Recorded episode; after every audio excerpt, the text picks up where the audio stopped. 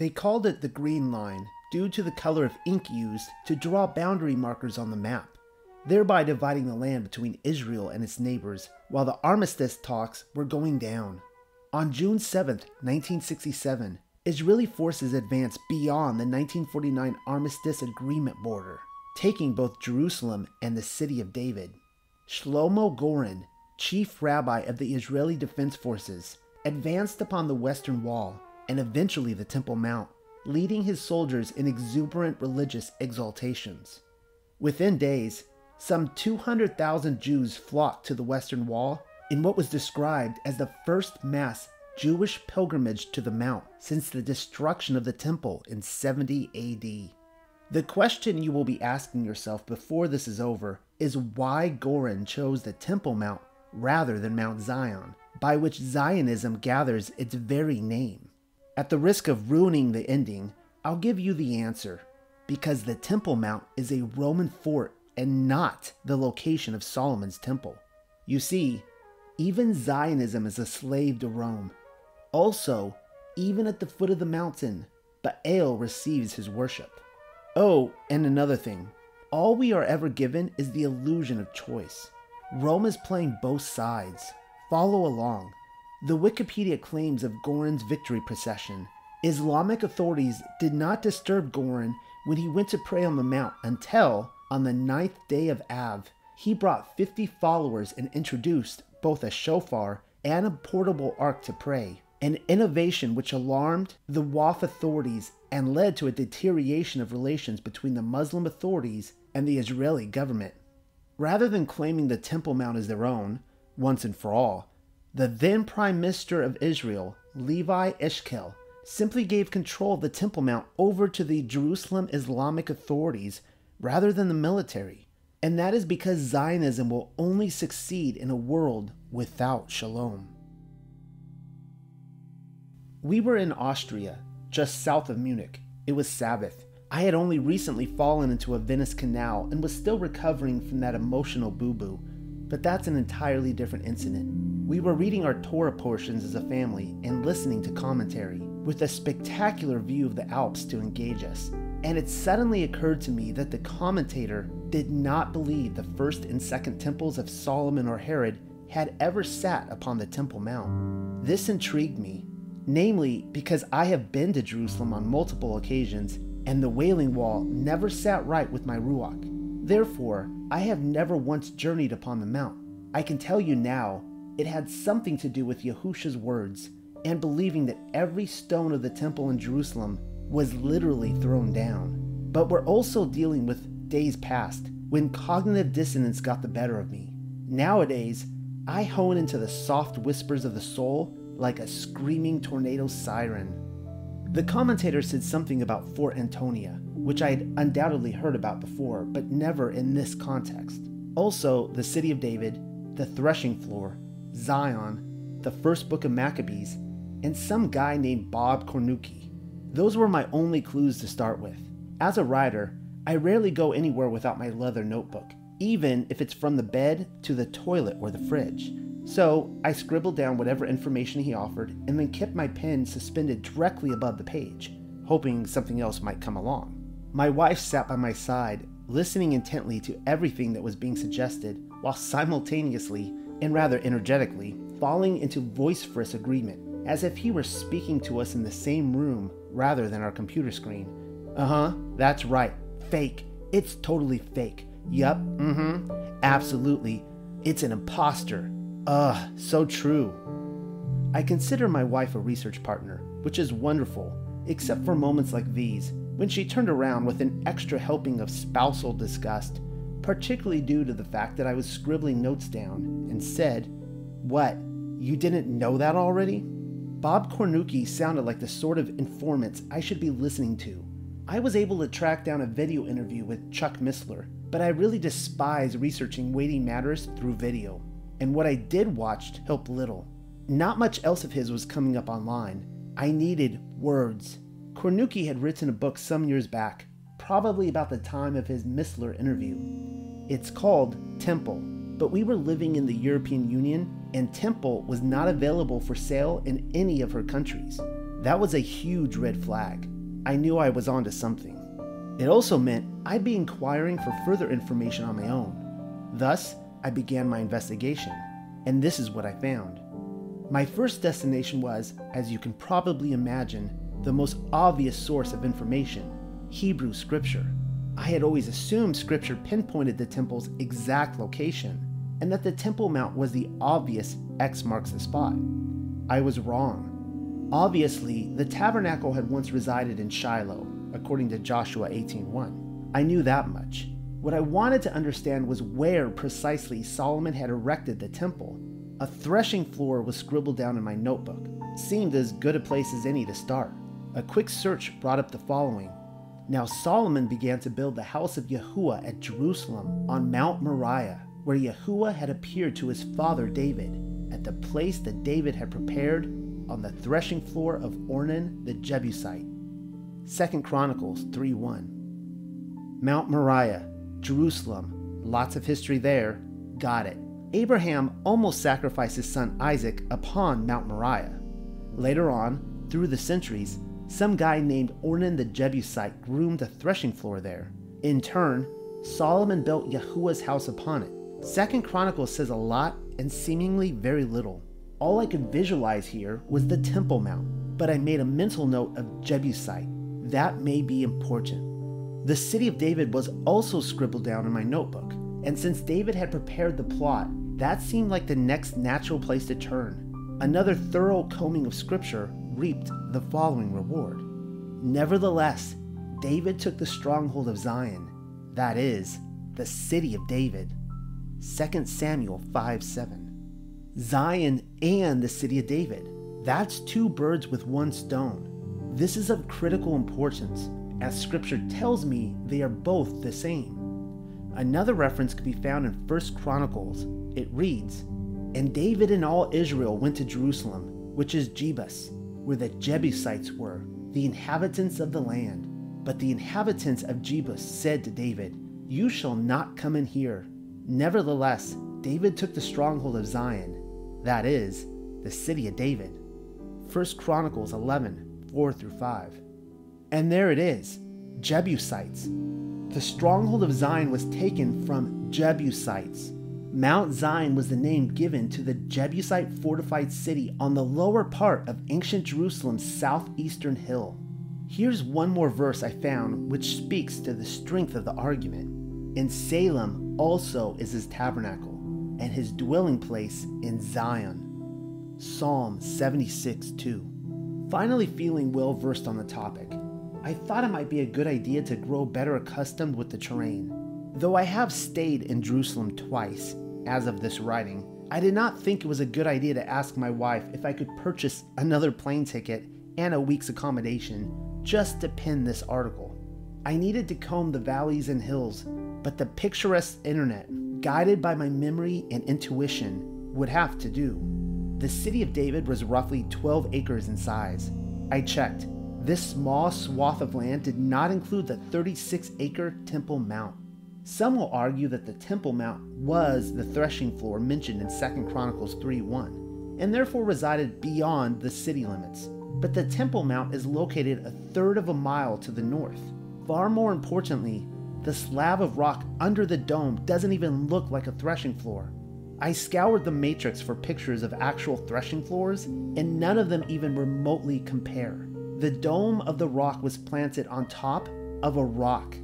Notice how they didn't call it Dome of the Threshing Floor. But at this point in my investigation, I wasn't ready to focus upon the dome quite yet. Plant a red flag there, and we shall return to it a little later on. The Kidron Valley cuts a path to the east of both Jerusalem and the city of David separating them from the Mount of Olives. But the Gihon spring resides below the city of David and not the Temple Mount. Take a mental note of that. Something else that immediately grabbed my interest, in direct relation to the location of the temple, was the Hinnom Valley, which runs directly behind, or rather, to the south of the city of David. This is Gehenna.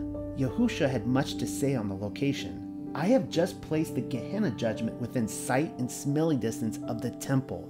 Gehenna is a topic which I have long been passionate about because Hebrew scripture describes two things.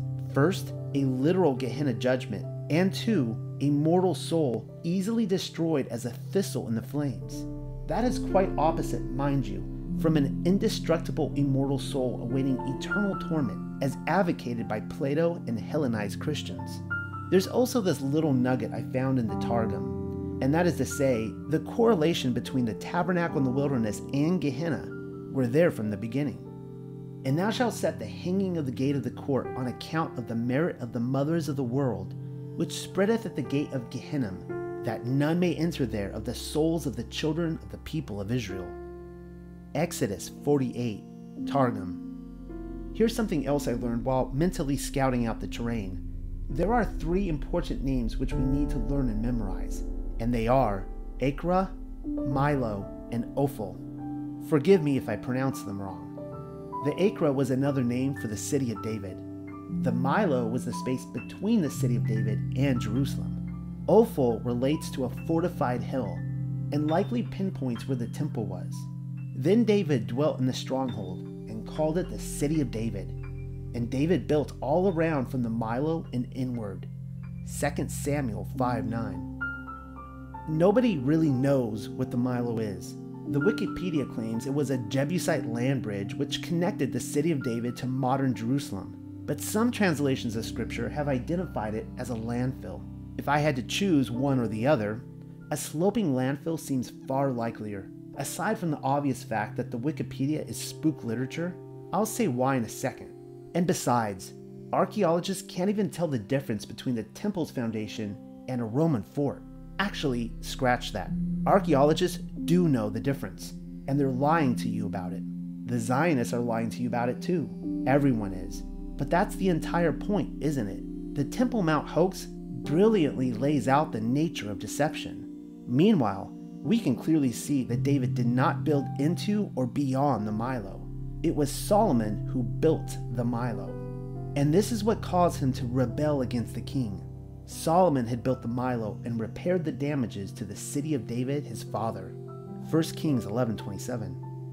Nothing about a proposed land bridge screams out to me here. What Solomon essentially did, through forced labor, was to design the Milo between the city of David and modern Jerusalem so as to be easily traveled as well as inhabitable. A picture of their union is formed in Psalm 122. Jerusalem is built as a city that is compact together. Psalm 122 3. Today, what remains of the Milo, or rather Solomon's sloping ridge, is clearly visible. Two cities became one. My notebook reminded me that I needed to look into 1st Maccabees. Now seemed as good a time as any. Researching Maccabees sent me down all sorts of rabbit trails, but for the purposes of this episode, I needed to know when that big slab over Jerusalem first appeared, if neither David nor Solomon had groomed the rock below the dome. Maccabees didn't disappoint. The often ignored books circled me right back towards the construction of the Temple Mount.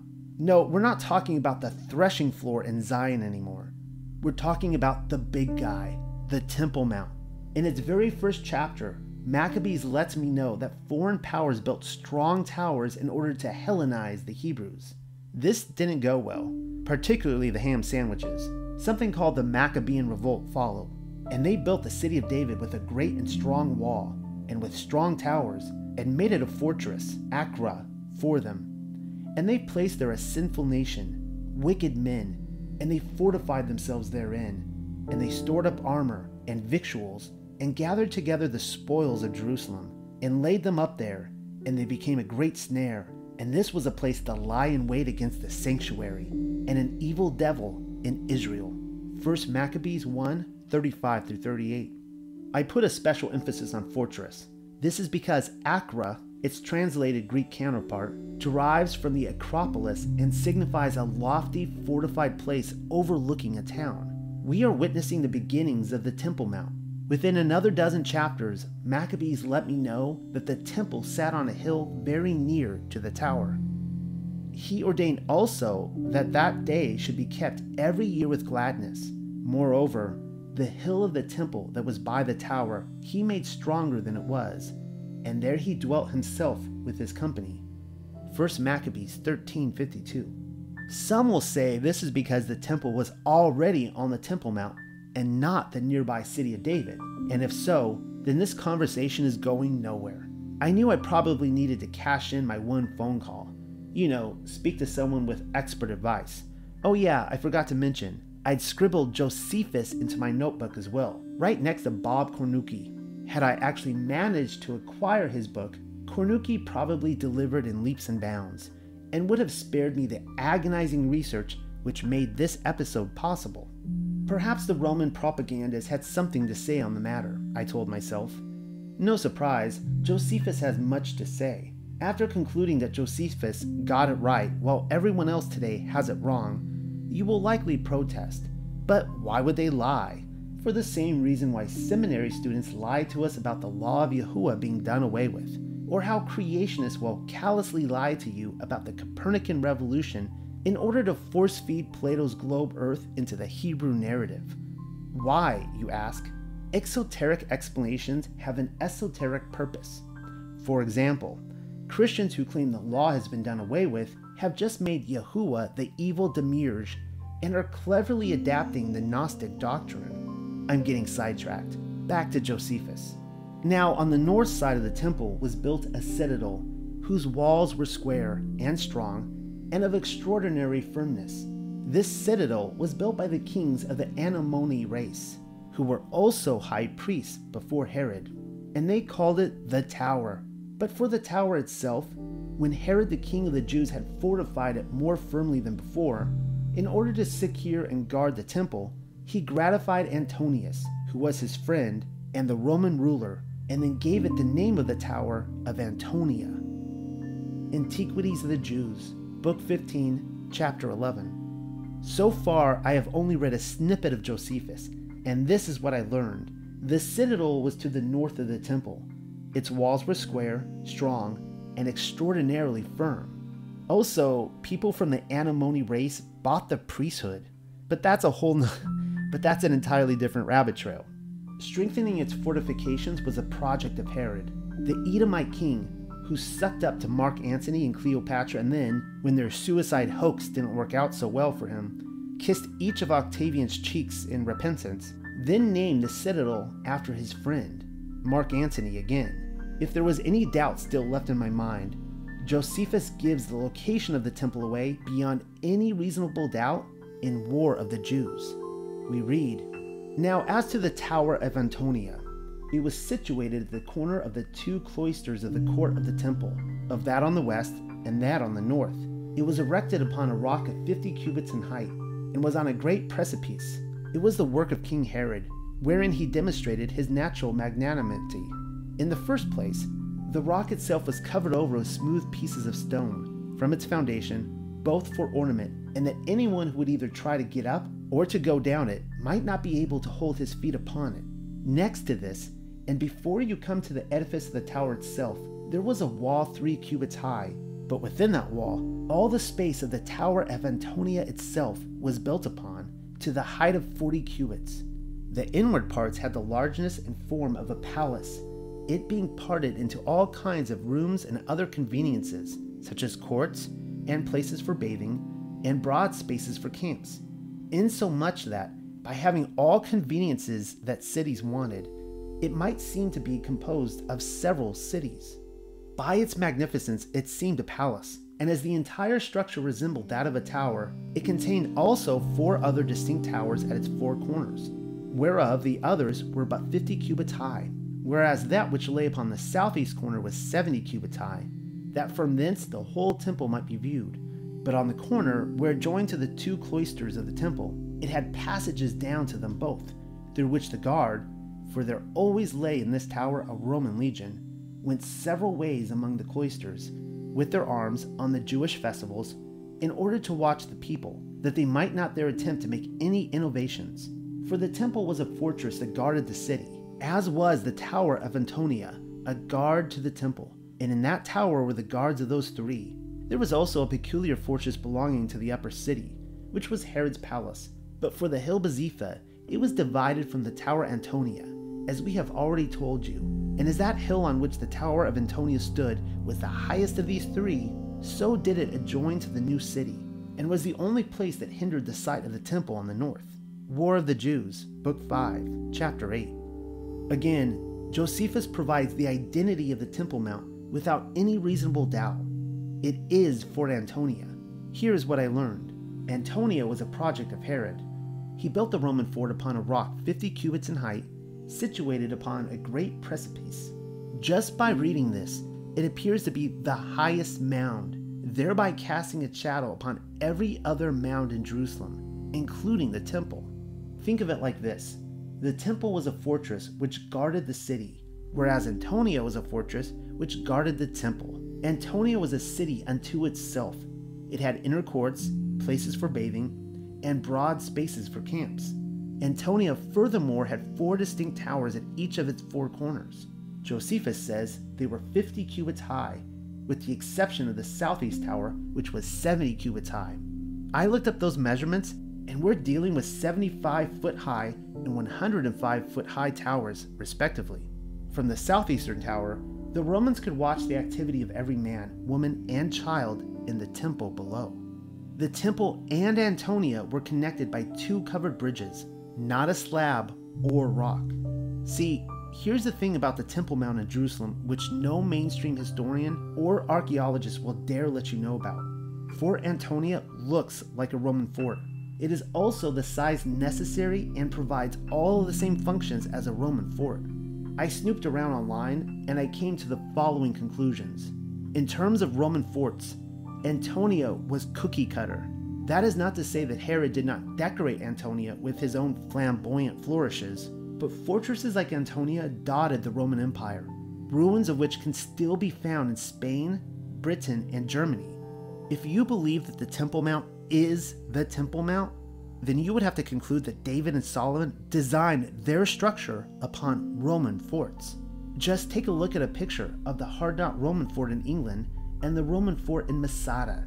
Neither received Herod's funding, and both were hastily made, Masada particularly. The Roman fortress at Sergiopolis in Syria is still standing to this day. Similarities between the two are striking. Sergiopolis holds 40 acres to Antonia's 36. Realize that a fort of this size could number as many as 6,000 Roman soldiers. They were a city. Masada is only 100 kilometers from Jerusalem and is a dead giveaway. The gig is up. The Temple Mount is Antonia. Don't believe me? Then believe Josephus. With one final glimpse upon Jerusalem, Josephus gives the Temple Mount its final death blow. Jerusalem, he insists, was razed beyond its very foundations. Every stone was thrown down. In the aftermath of war, absolutely nothing remained. None except for one foundation. Just one. And where is now that great city, the metropolis of the Jewish nation, which was fortified by so many walls round about, which had so many fortresses and large towers to defend it, which could hardly contain the instruments prepared for the war? and which had so many ten thousands of men to fight for it. Where is this city that was believed to have Elohim himself inhabiting therein? It is now demolished to the very foundations, and hath nothing left but the monument of it preserved. I mean the camp of those that hath destroyed it. War of the Jews, Book 7, Chapter 8. Why would they lie, you insist? Simple. The world is a stage, all of it. The Temple Mount is no exception to the rule. Today, it is Islam's stage, it is Rome's stage, and ironically, Zionism pulls its very name from their deception. Oh, they lie, all right, and it's almost always for deeply embedded spiritual purposes. There's a sleight of hand to be discovered, but that's the subject of my next episode. Let's dig deeper.